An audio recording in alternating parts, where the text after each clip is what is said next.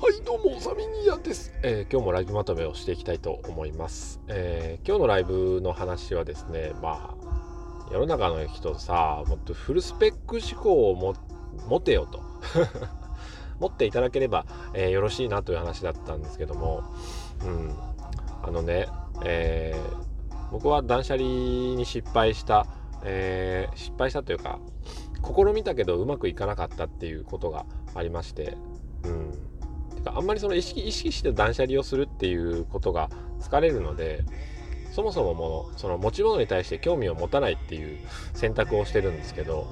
ある意味目を背けてるんですけどただあのー、断捨離に意識を取られて他のこと生活が、えー、成り立たなくなってしまう恐れが私はあるんですね、うん、だからあんまり今のところは持ち物あんまり気にしてないんですけどねそこら辺にあるものとか、うん、ただフルスペック思考を心がけるとそもそも断捨離をしようとしたタイミングでの、あのー、判断が変わってくると思うんですよ。うんまあ、でも断捨離ってあれか考え方としては断る、えー、捨てる離れるのその捨てるのところに対してはちょっと待とうって思うんですよね。うん、断る離れるに関してはいいんですけどすぐあの捨てる文化じゃないですか今。うん捨てる売る。まあ売るはいいですかね。あの買ったけどまあとりあえずしばらく使ってみて手放してまた次のものを使うっていうのは、えー、いいと思うんですけど。もそもそも、えー、フルスペックをかそのフルで発揮しようっていう発想で物を使わなければどんなものを使ったって同じやね。同じやね。同じやね。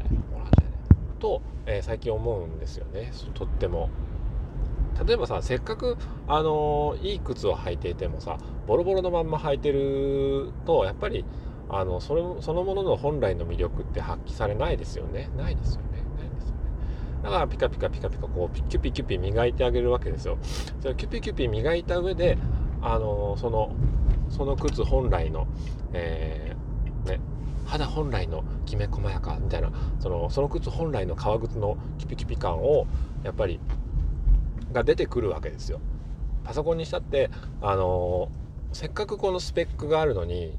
うん、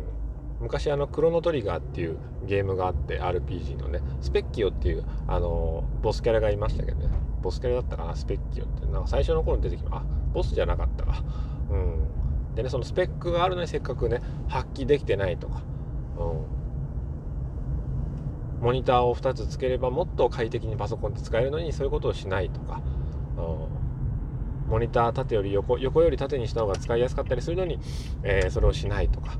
うん、でこうなんか仕事がしにくいんですけどとかパソコンの性能が悪いって言ってるようなもんなんですよ。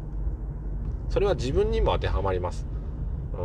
うん、俺ってなんだ？じゃなくて、えー私ってせっかくこういう手があるし足もあるし目も鼻も口も鼻毛も耳毛もあるのに、え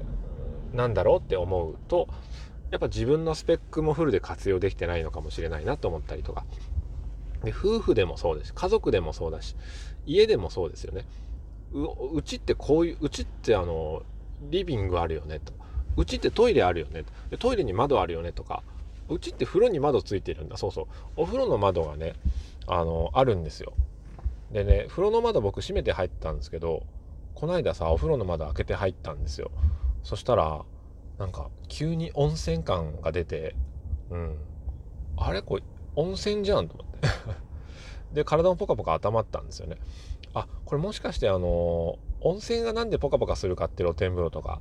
あれ体半分出とるから、えー、冷える体を温めようという作用が働いて体はあの露天風呂で温まるんじゃないかっていうことを考えたりとかするわけですよ。